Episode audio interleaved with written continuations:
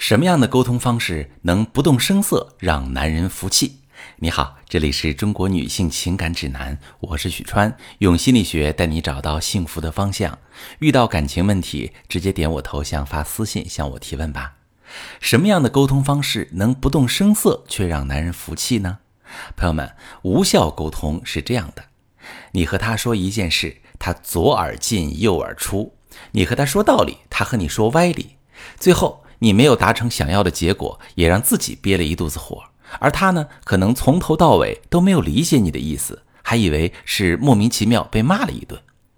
婚姻中经常出现这种情况，并不是因为你做的不够好，不值得他的好反馈，也不是因为你学不会沟通技巧，所以一直在互动模式中受打击。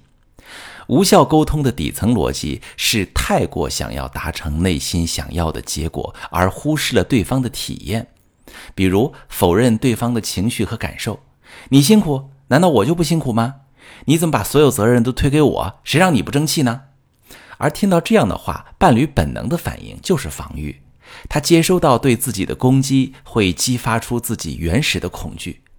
这种恐惧可能来自于原生家庭，父母对他的要求很高，从来不会认可他的感受，只要不满足他人的期待，他就是没有价值的，不被爱的。恐惧也可能来自于过高的自我期待，他会害怕你讨厌他，害怕自己不被需要，感到自己在家庭中没有成就感，长期处在挫败之中，想要远远逃离。而有效的沟通是，即使你真的那样想的，真的想骂他，也要用让他听得懂的方式，让他真正改掉这个问题，减少你自己的操心时刻。你可以逆向操作他的防御。第一步是什么？肯定他的感受，告诉他非常抱歉没有理解他的真实想法，并且肯定他出现这种想法是很正常的。这时候他就会惊讶，原来你是懂得他的感受的。第二步是不带指责和评价的说出你的真实感受。你可以说：“我不是要怪你，我只是发现我们之间存在这样的问题，这真的是婚姻中很常见的事情。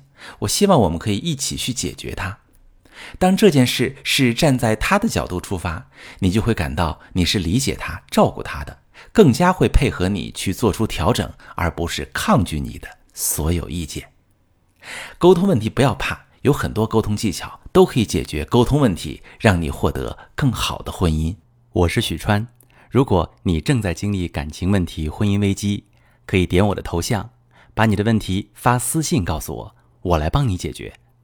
如果你的朋友有感情问题、婚姻危机，把我的节目发给他，我们一起帮助他。喜欢我的节目就订阅我、关注我，我们一起做更好的自己。